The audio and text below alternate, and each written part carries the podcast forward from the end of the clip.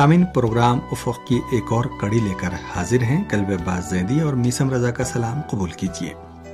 آپ کو یاد ہوگا کہ ہم نے گزشتہ پروگرام میں آپ سے گھرانے اور سماج میں امر بالمعروف اور نہیں از منکر کی اہمیت کے بارے میں گفتگو کی تھی اور آج کے پروگرام میں ہم آپ سے اس فریض الہی کو انجام دینے کے سلسلے میں بعض روشوں کے بارے میں گفتگو کریں گے۔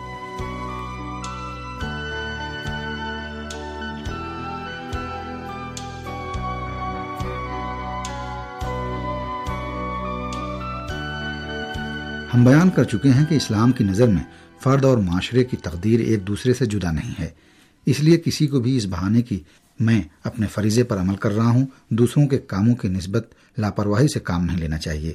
روایات میں بھی اس حقیقت کی تشریح کی گئی ہے کہ ہمیں معاشرے میں انجام پانے والے گناہوں اور برائیوں کے بارے میں غافل نہیں رہنا چاہیے۔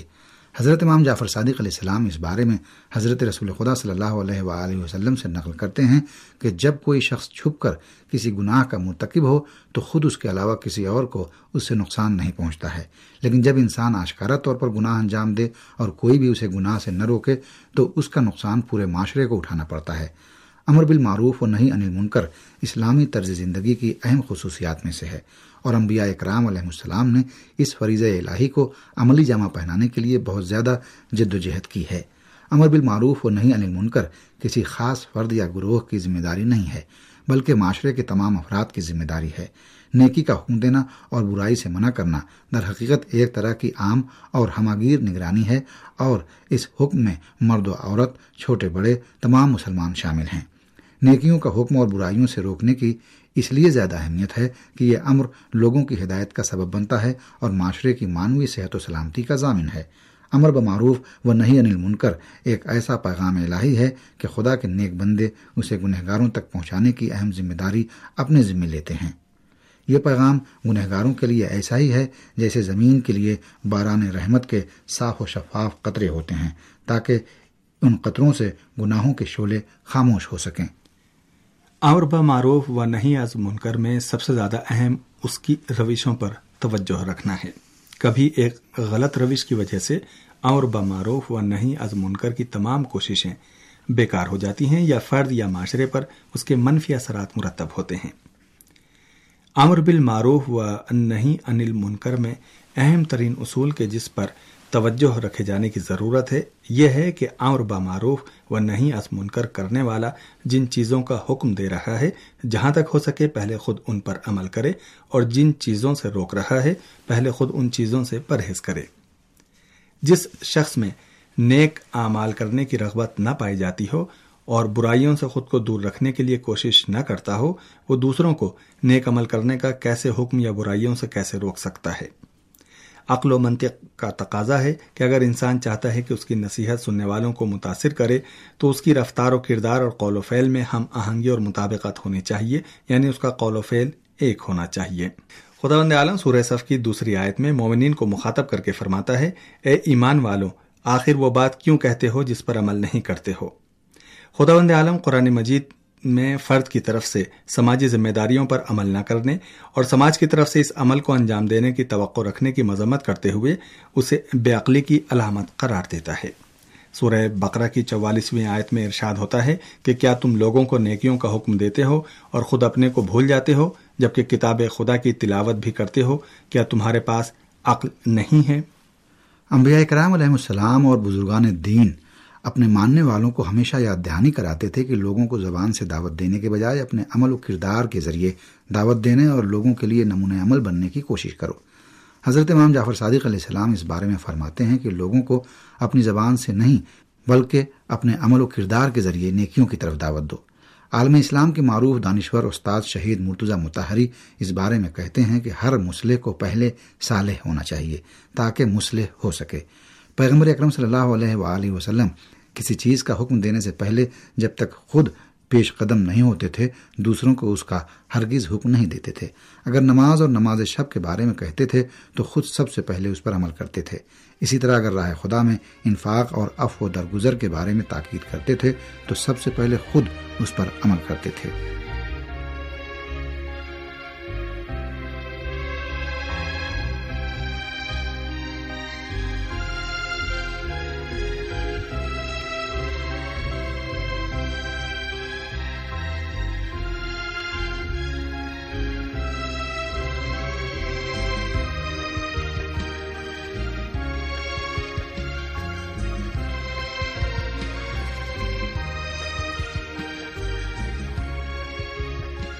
اور با معروف و نہیں از منکر پر عمل کرنے کی ایک روش یہ ہے کہ انسان مخاطبین کے ساتھ نرمی سے پیش آئے اور انہیں متاثر کرنے کے لیے ایسے محبت آمیز الفاظ اور جملوں سے استفادہ کرے کہ جن سے محبت و دوستی کی خوشبو آتی ہو۔ بد زبانی سے نہ صرف گمراہوں کی ہدایت نہیں ہوتی بلکہ اس کے برخلاف انسان کی ناتوز اور دشمن ہو جاتا ہے۔ ظاہر ہے کہ وہ افراد جو حق کے مقابلے میں ڈٹ جاتے ہیں، ایسے افراد کی آسانی کے ساتھ ہدایت نہیں ہو پائے گی۔ حضرت علی علیہ السلاۃ وسلام اپنے بیٹے امام حسن علیہ السلاۃ وسلام کے نام اپنی وصیت کے ایک حصے میں فرماتے ہیں۔ زیادہ ڈانٹ ڈپٹ اور مذمت نہ کیا کرو کیونکہ اس سے دشمنی پیدا ہوتی ہے۔ بنابراین بہتر ہے کہ امر بمعروف و نہیں از منکر کے لیے مفید اور مؤثر ترین الفاظ کا انتخاب کریں، کیونکہ نیکیوں کی ہدایت اور برائیوں سے روکنے والا در حقیقت خدا وند عالم کے پیغام کا حامل ہے، لہٰذا اسے چاہیے کہ وہ پاکیزہ، نورانی اور دل نشی گفتگو کرے تاکہ مخاطبین الہی پیغام سے متاثر ہو سکیں۔ امر بالمعروف و نہیں انل منکر کے بارے میں ایک اہم اور مؤثر روش یہ ہے کہ نیکیوں کی ہدایت اور برائیوں سے روکنے والا لوگوں کے اعتماد کو حاصل کرے۔ اگر سننے والا نصیحت کرنے والے کی باتوں پر اعتماد نہ رکھے، تو اس کی باتوں کا اس پر کوئی اثر نہیں ہوگا۔ جو کسی اور کو نیکیوں کی ہدایت اور برائیوں سے روکنا چاہے، تو اسے چاہیے کہ وہ اپنے مخاطب پر ثابت کرے کہ وہ اس کا خیر خواہ ہے اور اس کی بھلائی چاہتا ہے اور ہمدردی کی بنا پر اس کی ہدایت کر رہا ہے۔ انبیاء کرام علیہ السلام اور خاص طور پر پیغمبر اکرم صلی اللہ علیہ وآلہ وسلم کی کامیابی کا راز یہی تھا کہ لوگ آپ پر یقین رکھتے تھے کہ آپ لوگوں سے ذاتی، دنیاوی اور مادی مفاد حاصل نہیں کرنا چاہتے ہیں۔ آپ اپنے ماننے والوں کی اصلاح کے علاوہ کچھ نہیں چاہتے تھے۔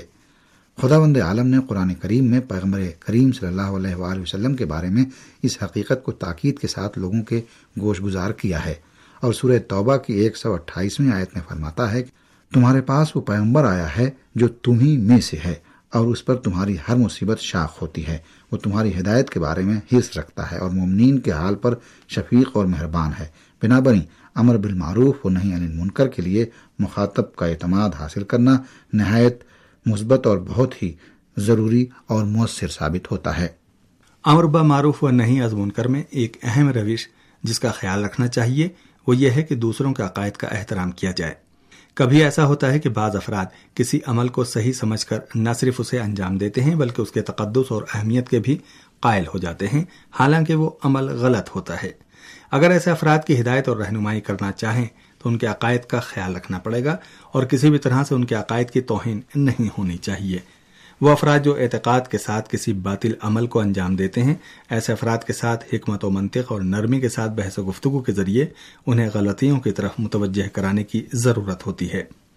اس بارے میں سورہ نہل کی ایک سو پچیسویں آیت میں ارشاد ہوتا ہے کہ آپ اپنے رب کے راستے کی طرف حکمت اور اچھی نصیحت کے ذریعے دعوت دیں اور ان سے اس طریقے سے بحث کریں جو بہترین طریقہ ہے۔ آپ کا پروردگار بہتر جانتا ہے کہ کون اس کے راستے سے بہک گیا ہے اور کون لوگ ہدایت پانے والے ہیں۔